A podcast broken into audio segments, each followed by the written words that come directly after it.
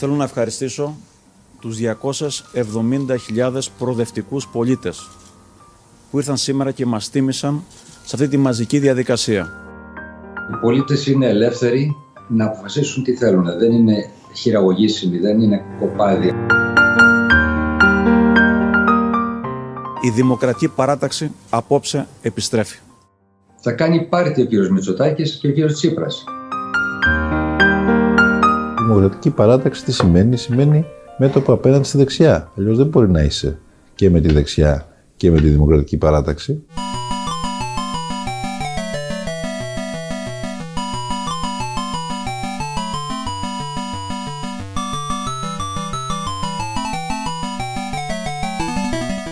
Μην ρωτάς τι έκαναν οι ψηφοφόροι του κινήματος αλλαγής για το κόμμα τους.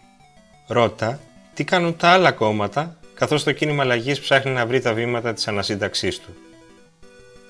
Αυτό το ερώτημα διαλέξαμε για σήμερα, να προσπαθήσουμε να δούμε τις εξελίξεις στο κοινάλ από την οπτική γωνία των γειτόνων του, από τη σκοπιά του ΣΥΡΙΖΑ. Ξεκινήσαμε από αυτό το ερώτημα, αλλά καταλήξαμε να μιλάμε για το είδος της αντιπολίτευσης που ασκεί ο ίδιος ο ΣΥΡΙΖΑ και για τα διλήμματα εν του συνεδρίου του. Κυρίες και κύριοι, είναι το Ράδιο Κάπα, το εβδομαδιαίο podcast της Καθημερινής. Είμαι ο Μιχάλης Τσιντσίνης και σήμερα συζητάμε για την αριστερά, την κεντροαριστερά και τις συμμαχίες στο χώρο αυτό με ένα από τα πιο έμπειρα στελέχη του ΣΥΡΙΖΑ, τον Νίκο Φίλη.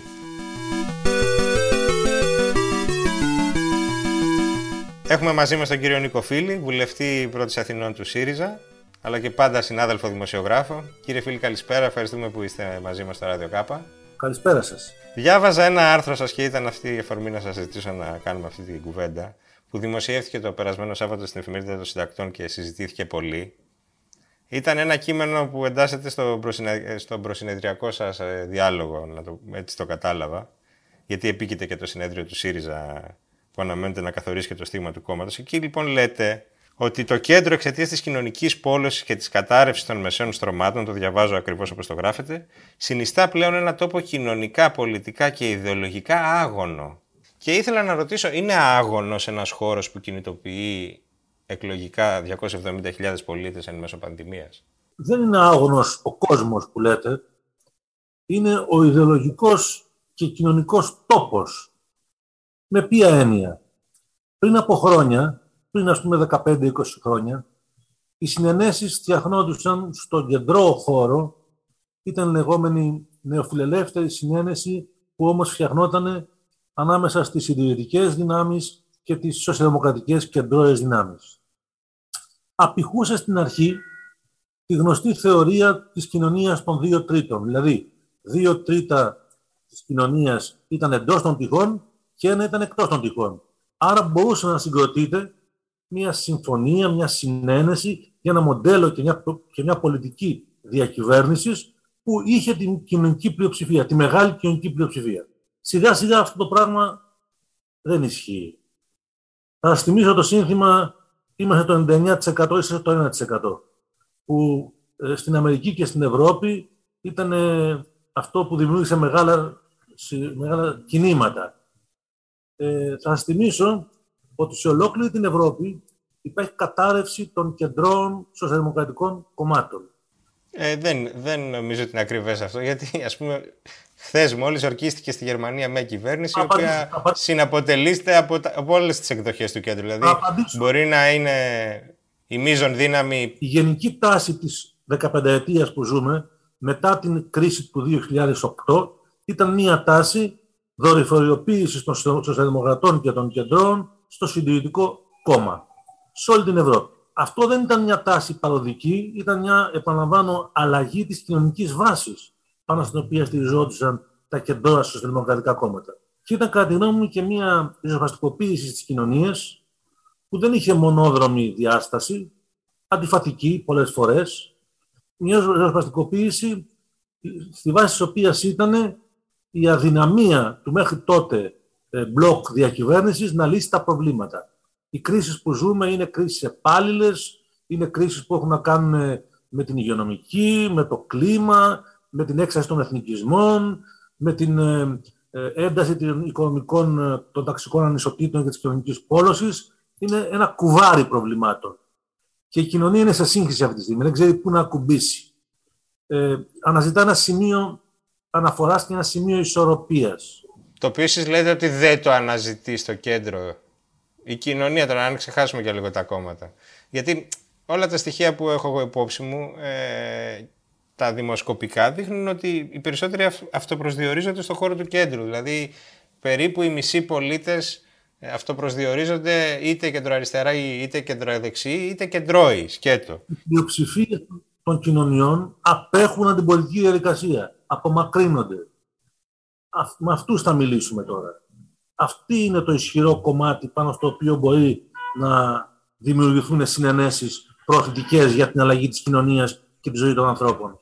Αν μιλάμε για αυτούς που είναι δεδομένοι εντός των πτυχών, είτε οικονομικά είτε πολιτικά, τότε πράγματι έχετε δίκιο. Αλλά δεν μιλάμε για αυτούς όμως.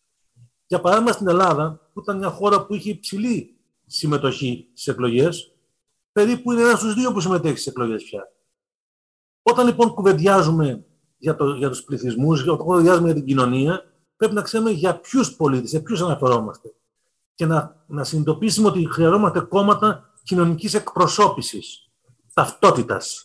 Δεν είναι ένα τέτοιο κόμμα το κίνημα αλλαγής. Θέλω να πω ότι όταν ένα κόμμα κάνει ε, σοκομματικές εκλογές και εμφανίζονται 270.000 πολίτες να συμμετάσχουν, εσείς πώς το ερμηνεύετε αυτό, πώς το βλέπετε, δεν σας ενδιαφέρει; Με μια ιστορική, με μια ιστορική ισχυρή αναφορά, ε, δεν αποτελεί αυτό που συνέβη με το κίνημα αλλαγής μια επιστροφή των μαζών που κάποτε ήταν ε, στο χώρο του Πασόκ. Ε, το Κινάλ είναι ένα κόμμα το οποίο συγκροτείται στη βάση μιας ε, ε, ιστορικότητας, η οποία έχει προσδιοριστεί από την σύμπλευσή της, δυστυχώς, με τη Νέα Δημοκρατία. Ε, είναι μια ιστορικότητα όμως που από άποψη κοινωνικής, από κοινωνική άποψη, έχει να κάνει πιο πολύ με μια πληθώρα παλαιών κυβερνητικών και κομματικών αξιωματούχων παρά για με δυνάμεις εν κινήσει κοινωνικές σήμερα. Άρα δεν είναι μια εξέλιξη που θα έπρεπε να σας απασχολήσει το λέω γιατί ακούω και συντρόφους σας, ας πούμε, στο ΣΥΡΙΖΑ, που έχουν ήδη διατυπώσει την άποψη ότι αυτό πρέπει να το δούμε. Πρέπει... άκουσα έναν μάλιστα που εκλέγεστε και στην ίδια περιφέρεια βουλευτή του ΣΥΡΙΖΑ να λέει ότι πρέπει να ανοίξω μια αγκαλιά στον επόμενο πρόεδρο του κοινού, μια πολιτική αγκαλιά. Εσείς πώς τα ακούτε αυτό; Κοιτάξτε, ένα θέμα είναι να καταλάβουμε τι εκπροσωπεί ο καθένας.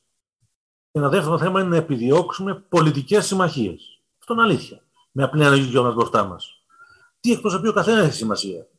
Ο ΣΥΡΙΖΑ λοιπόν ε, εκπροσωπεί και φαίνεται σε όλες τις δημοσκοπήσεις αλλά και στην κοινή αντίληψη, εκπροσωπεί τα πιο ευάλωτα κοινωνικά στρώματα. Ήταν ένα ανάχωμα την προηγούμενη δεκαετία, ένα δημοκρατικό ανάχωμα για να μην πάνε οι ιτημένοι των μνημονίων στην ακροδεξιά ή στο σπίτι τους και να παραμείνουν σε ένα χώρο δημοκρατικής εκπροσώπησης. Αυτό ήταν ο ΣΥΡΙΖΑ. Δηλαδή, η μετατόπιση που, προ, που προέκυψε εκλογικά εκατομμυρίων πολιτών λόγω των συνθήκων των μνημονίων ε, οδηγήθηκε γόνιμα στην κάλπη του ΣΥΡΙΖΑ. Αρκεί αυτό; Ή χρειάζεται να υπάρξει ένα ιδεολογικό μήνυμα από την πλευρά της αριστεράς, ε, ένα προγραμματικό παύλα αξιακό μήνυμα; Αυτό είναι το ζητούμενο. Το ίδιο κάνει και η δεξιά σήμερα. Η δεξιά μιλάει με σαφήνεια σε αυτό που ονομάζει σε πολλά εισαγωγικά μεταρρυθμίσεις είναι ο νεοφιλελεύθερος αντιμεταρρυθμιστικός ίστρος. Δεν κάνει συνδικαλισμό, δεν κάνει πολιτική μεσών όρων. Είναι πολύ σκληρή η πολιτική της. Και αυταρχισμός και ιδιωτικοποίηση και ενίσχυση του μεγάλου κεφαλαίου και περιστολή των κοινωνικών εργασιακών δικαιωμάτων και, και βάρβαρη καταπί, ε, παραβίαση του περιβάλλοντος είναι σκληρή. Και δεξιά εννοείται τώρα τη Νέα Δημοκρατία ή μιλάτε γενικά για τη δεξιά; Το σύνολο της ιδιωτική παράταξης. Σήμερα η Νέα Δημοκρατία. Και τη δική έχει... μας εννοώ, και, την, και τη δική μας ε, δεξιά. Βεβαίως. Ναι. Ε, που έχει πολλές τάσεις, δεν, δεν, δεν, δεν λέω όχι, αλλά όμως η, η, συνοχή αυτής της παράταξης, ο μέσος όρος της, είναι ένας μέσος όρος ε, που παραπέμπει στην ε, νεοδεξιά που έχουμε και στον υπόλοιπο κόσμο. Άρα σε ποιο συμπέρασμα σας οδηγεί για το ΣΥΡΙΖΑ και τη στάση που θέλει να κρατήσει ο ΣΥΡΙΖΑ, σε, ποιο σε ποια συγκεκριμένη στρατηγική καταλήγεται με βάση αυτή την ανάλυση; Ότι ο ΣΥΡΙΖΑ πρέπει να συνομιλήσει προεκλογικά με, τη, με την κεντροαριστερά, με, με, το, με το κίνημα αλλαγής; Βεβαίως. Ο στόχος για μια δημοκρατική προοδευτική πλειοψηφία είναι παρόν και χρειάζεται συμμαχίες πολιτικές. Αλλά πρέπει να ξέρουμε ποιος είναι ο ΣΥΡΙΖΑ, σε ποιους απευθύνεται και με ποια δύναμη επιδιώκει αυτή τη συνεργασία. Αυτό είναι το χρήσιμο θέμα. Ο ΣΥΡΙΖΑ είναι ένα κόμμα κοινωνικής εκπροσώπησης. Δεν ισχύει αυτό για το κοινάλ. Τι ισχύει για το κοινάλ, ότι είπατε ότι είναι ένα μηχανισμός εξουσίας, αν κατάλαβα. Αλλαιών αξιωματούχων με μια, με μια εξαδρανή αζωροπή προς την εξουσία. Πολλοί εκ των οποίων βέβαια έχουν ήδη μετακινηθεί προς το δικό σας κόμμα. Δηλαδή, θέλω να πω, ένας από τους κοινοβουλευτικούς εκπροσώπους του ΣΥΡΙΖΑ ήταν υποψήφιος στις προηγούμενες κομματικές εκλογές για την προεδρία του Κινάλ δεν υπήρχε τότε. Αλλά πριν έρθουμε τα ονόματα στα οποία αναφέρεστε, είχε έρθει ο κόσμος. Ο παλαιός κόσμος του Πασόκ, μέσα από την συντριβή των μνημονίων και εδώ υπάρχει ένα θέμα πώς κανένας επαναπροσδιορίζεται ως κόμμα, όχι με βάση τις καταγωγές, αλλά με βάση το παρόν σήμερα πώς φτιάχνει ένα καινούριο εμείς. Και εκεί δεν έχουμε προχωρήσει πάρα πολύ ο ΣΥΡΙΖΑ. Πάντως, ακούω και την κριτική και αυτοκριτική, γιατί προέρχεται και μέσα από τους κόλπους του ΣΥΡΙΖΑ, ότι ενώ ο κόσμος ήρθε, οι ψηφοφόροι για κάποιο διάστημα, ας πούμε, ήρθαν στη, προς το ΣΥΡΙΖΑ, στην κάλπη, το κόμμα το ίδιο δεν κατάφερε να αποκτήσει σκελετό. Δηλαδή, το παλιό Πασόκα έχει ακόμη ερίσματα στην τοπική αυτοδιοίκηση και στα συνδικάτα, που δυσανάλογα του σημερινού του εκλογικού του μεγέθους, που ο ΣΥΡΙΖΑ δεν κατάφερε ποτέ να αποκτήσει. Εσείς πώς το εξηγείτε αυτό; Πράγματι, υπάρχει ένα θέμα σε σχέση με την εκλογική μας επιρροή και με την, και με την αδυναμία μας να συγκροτήσουμε ένα κόμμα μαζικό, ένα κόμμα με ισχυρές κοινωνικές οργανωμένες ε, ναι. απευθύνσεις. Κάποιοι αυτό το, απο, το αποδίδουν, ας πούμε, στη φοβία, την ονομάζω, έτσι τη βάζω μέσα εισαγωγικά τη λέξη, παραδοσιακών στελεχών του ΣΥΡΙΖΑ όπως εσείς, που, που είναι κάπως αλλεργικοί στα ανοίγματα, ας πούμε, και θεωρούν ότι αν ε, ε, ανοίξει το κόμμα θα αλλοιωθεί ο χαρακτήρας του. Κάθε άλλο. Να ανοίξει το κόμμα και να πάρει και πολλά μέλη και ήρθαν και αρκετά μέλη μετά τις εκλογές του 19 και οργανώθηκαν και είναι θετικό στοιχείο. Σημασία έχει ποια είναι η φυσιογνωμία του κόμματος. Τι λέμε στον κόσμο. Ότι θέλουμε να γίνουμε ένα νέο Πασόκ, αυτό το οποίο απέρριψε ο κόσμος και ήρθε σε εμάς, ή θέλουμε να συγκροτήσουμε από το έδαφος της αριστεράς, της ριζοσπαστικής αριστεράς, ένα πολιτικό υποκείμενο το οποίο να, στο οποίο να εκπροσωπούνται, να βρίσκουν δυνατότητα εκπροσώπησης ε, πολίτες που κατάγονται ιστορικά από άλλους χώρους της δημοκρατικής και προοδευτικής παράταξης. Αυτό είναι το ερώτημα το μεγάλο. Θέλουμε ένα κόμμα σούπερ μάρκετ, θέλουμε ένα κόμμα των μη προνομιούχων; Αυτό θέλουμε, ή ένα κόμμα που θα έχει σαφείς κοινωνικές αναφορές και πολιτική συμμαχιών; Διότι το κόμμα των μη προνομιούχων του Ανδρέα Παπανδρέου είχε και αυτήν την ιδιομορφία, όπως ξέρετε, της αυτοδυναμίας. Όλα, όλες οι κοινωνικές αντιθέσεις και οι πολιτικές απόψεις να εγγράφονται στο πλαίσιο του ΠΑΣΟΚ. Ενώ ένα κόμμα της Ριζοσπαστική Αριστεράς πρέπει να ξέρει ποιους θέλει να εκπροσωπήσει, με ποιο πρόγραμμα και να επιδιώκει πολιτικές και κοινωνικές συμμαχίες. Ωραία. Άρα καταλαβαίνω, κρατά αυτό που λέτε ότι δεν είστε εναντίον των συνεργασιών, ούτε του προεκλογικού διαλόγου με άλλους χώρους. Ενώ του προεκλογικού, ενώ πρώτον για το πρόγραμμα, για, για συγκλήσεις. Ναι, ναι. Ήθελα να σας ρωτήσω, παίζουν ρόλο τα πρόσωπα σε αυτή τη διαδικασία της όσμωσης, ας πούμε; Δηλαδή, θα έχει διαφορά ε, για σας ε, αν εκλεγεί ο Γιώργος Παπανδρέου, αν εκλεγεί ο Νίκος Ανδρουλάκης, για να μιλάμε συγκεκριμένα; Κοιτάξτε, για τον Παπανδρέου ξέρω ποιος είναι και ποιε είναι οι απόψει του. Και δεν συμφωνώ σε πάρα πολλά πράγματα. Και γενικά με τη συνολική πορεία του έχω πολλές επιφυλάξεις. Είναι ένα πρόσωπο με το οποίο θα μπορούσατε να συνομιλήσετε. Έχει, έχει όμως πει και στοιχεία και πολιτικές με τις οποίες μπορεί να κάνει κανένας διάλογο. Ε, για παράδειγμα, προσωπικά πιστεύω η αντίληψή του για τις για την εξωτερική πολιτική ή για ορισμένα κοινωνικά ζητήματα. Ναι, αλλά στην οικονομία που είναι κρίσιμο θέμα και σήμερα δεν μπορεί να υπάρξει εύκολα συνεννόηση με τον κύριο Πανδρέου. Ο οποίος άλλωστε βαρύνεται και με το αμάρτημα των μνημονίων, όπως ξέρετε. Για τον κύριο Βουγκάκη δεν μπορώ να πω τίποτα. Είναι τάμπουλα ράζα. Δεν βοηθάει ίσως αυτό να διαμορφωθεί μέσα από, το, μέσα από μια διαδικασία προσέγγισης και διαλόγου; Δηλαδή το ότι είναι τάμπουλα ράζα δεν τον καθιστά πιο πρόσφορο για διάλογο; Εύχομαι αυτή την αισιόδοξη άποψη να την να επικρατήσει. Αλλά προσέξτε, όταν ένας πολιτικός ηγέτης δεν μπαίνει με τη δική του πολιτική ατζέντα και προοπτική στο δημόσιο διάλογο, τότε φοβούμε, το τονίζω το φοβούμε, ότι γίνεται υποχείριο άλλων δυνάμεων και συμφερόντων, της διαπλοκής, της πολιτικής των δημοσκοπήσεων, και τον υιοθετούν αυτοί που πιθανόν να μην θέλουν να τον έχουν μπροστά τους. Ε, τώρα αυτός ο υπενιγμός, πώς να τον ερμηνεύσω τον υπενιγμό αυτό, δηλαδή. Ο υπενιγμός είναι μια πραγματικότητα σε όλη την Ευρώπη, βλέπουμε και στη χώρα μας. Η διαπλοκή ε, δείχνει δόντια μέχρι ότου κάποιος να, να αποδεχθεί να γίνει κατοικίδιο ζώο, να εξημερωθεί. Μόλις εξημερωθεί, τον μπαίνει στους ώμους τη. Τώρα ε, μου δίνετε την πάσα αυτή για τις δημοσκοπήσεις και έχω την, ε, επειδή συνεχώς ε, αυτή η συζήτηση αναζωπηρώνεται από την πλευρά του ΣΥΡΙΖΑ, ε, ακόμη και αν πάρει κανείς ως ε, μόνο δεδομένο την ανάλυση του Ινστιτούτου Πουλατζά, ο ΣΥΡΙΖΑ εμφανίζεται να υπολείπεται πάρα πολύ του στόχου του να ξαναέρθει στην πλειοψηφία.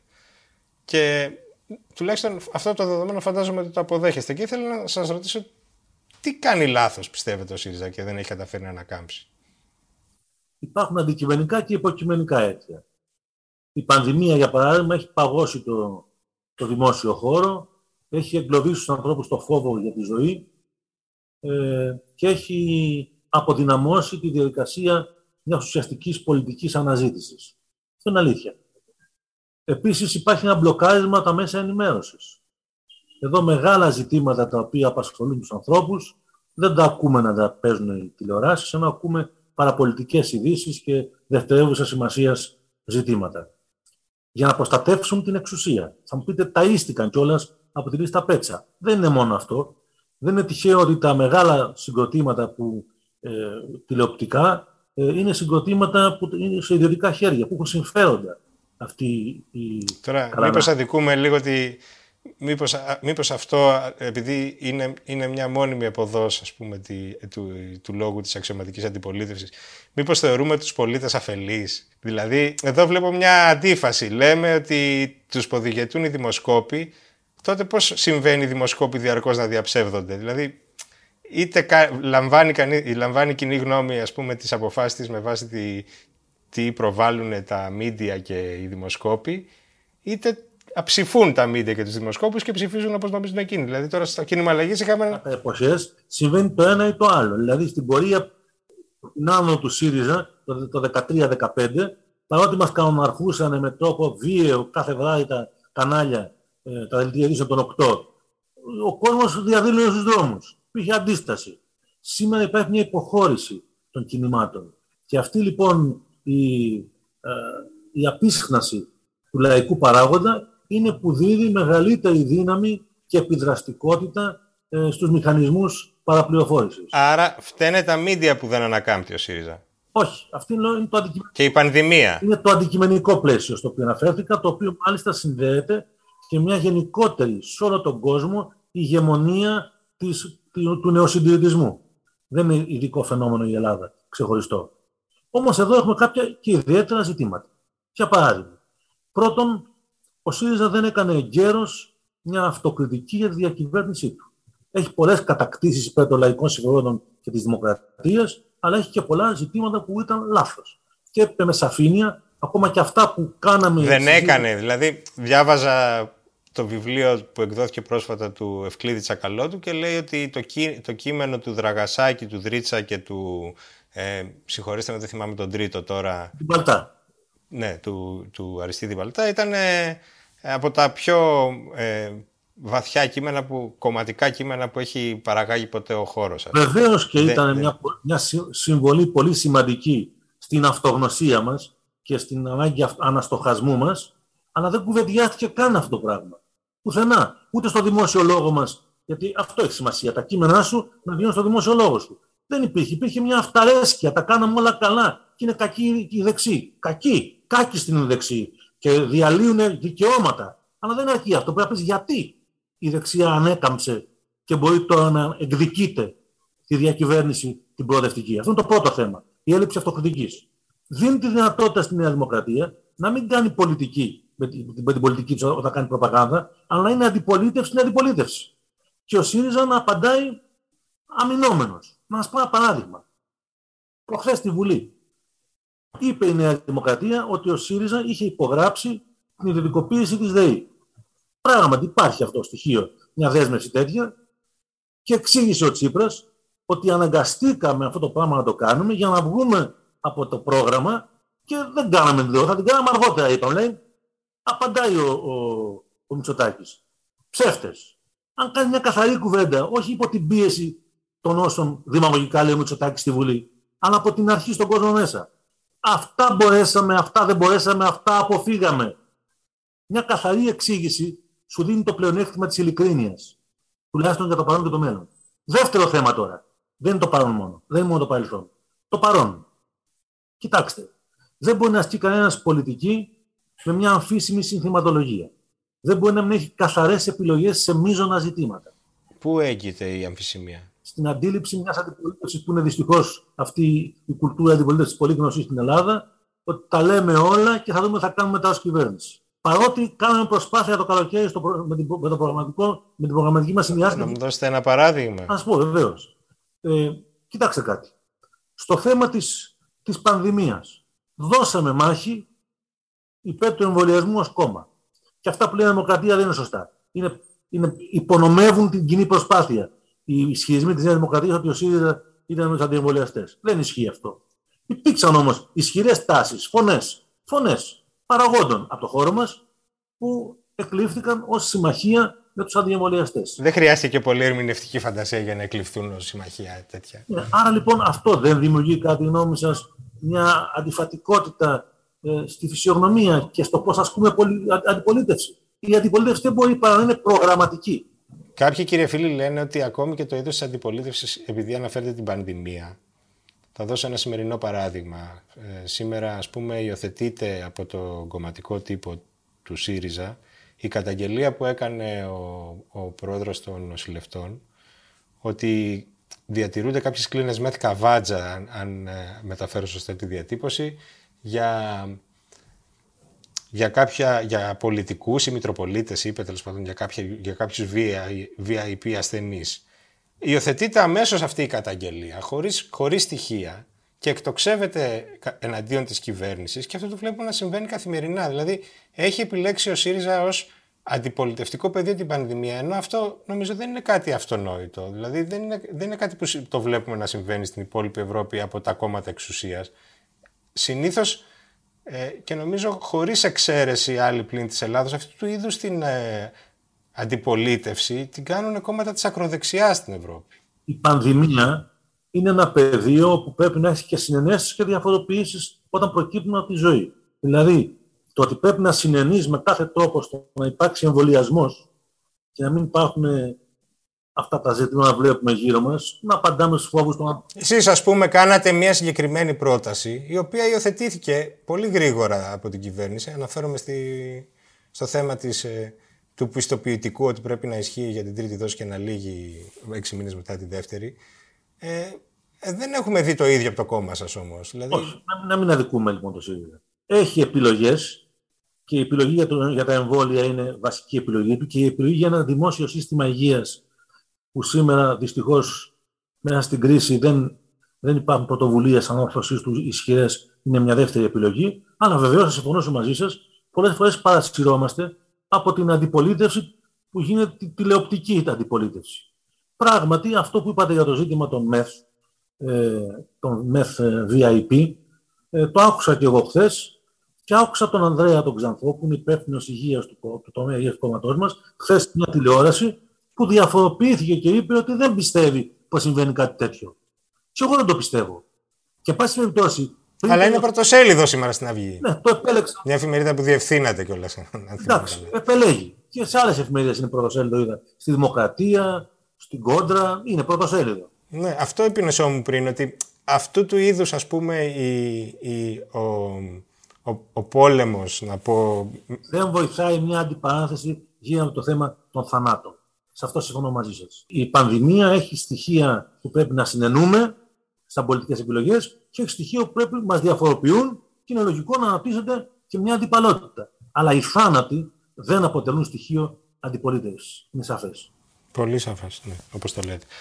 Τι περιμένετε από το συνεδριό σας, Περιμένουμε να ενισχύσει ένα κόμμα της ριζοσπαστικής αριστεράς, ε, να αναδείξει το πιο ισχυρό ως προς τα εκλογικά του ποσοστά κόμμα της αριστεράς στην Ευρώπη σε κυβερνητικό κόμμα. Θέλω να πω ότι υπάρχει μια εσωτερική συζήτηση η οποία δεν γίνεται μόνο εσωτερικά. Ε, από τις ρογμές την παρακολουθούμε κι εμείς, ε, ως προς τη στρατηγική που πρέπει να ακολουθήσει. Αυτό θα συζητηθεί στο συνέδριο. Αυτό είναι αντικείμενο των θέσεών μας που αυτή την περίοδο διαμορφώνουμε. Θα προκύψουν οι συνεννοήσεις, οι συμπτώσεις και πιθανές διαφωνίες. Είμαστε ένα ζωηρό κόμμα, δεν μας πειράζει αυτό. Άλλο πράγμα να υπάρχουν διαφωνίες και άλλο να υπάρχουν ε, ε γενικώς διατυπώσεις που δημιουργούν μια σύγχυση. Λοιπόν, ε, θα κουβεντιάσουμε. Υπάρχουν στρατηγικές ε, διαφορετικές. Εγώ το βλέπω. Ε, ήδη αυτή η ιστορία να πάμε στο κέντρο είναι μια ιστορία που δεν απαντάει στο πρόβλημα της διακυβέρνησης, της συγκρότησης μπλοκ.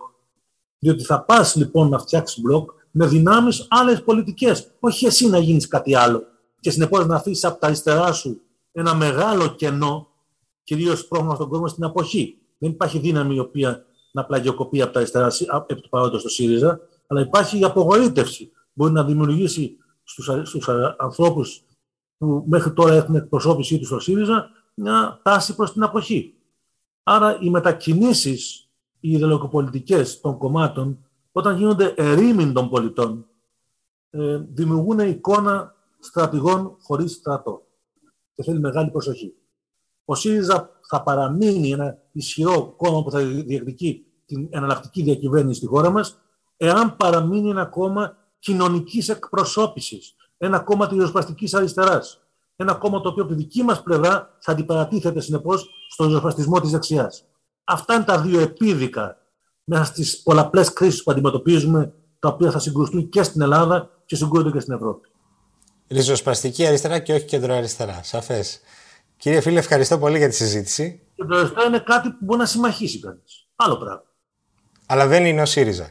Γιατί πολλοί λένε ότι το, το, το υπαρξιακό πρόβλημα της αριστεράς, της κεντροαριστεράς, το έλυσε ο ΣΥΡΙΖΑ γιατί ο ΣΥΡΙΖΑ είναι κεντροαριστερά. Εσείς δεν συμφωνείτε με αυτό. Δεν συμφωνώ και δεν είναι αυτή η ιστορικότητα και η συνείδηση. Νομίζω προέκυψε από, από τη συζήτησή μας. Σας ευχαριστώ πολύ. Εγώ ευχαριστώ. Προτού ακόμα καταλήξει σε οριστική ετοιμιγορία, αυτό που σίγουρα έχει καταφέρει η εσωκομματική εκλογή στο κίνημα αλλαγής είναι να αναθερμάνει τη συζήτηση για την κεντροαριστερά, την αριστερά και τη μεταξύ τους σχέση. Αυτά για σήμερα. Το Radio K επιστρέφει την επόμενη Παρασκευή.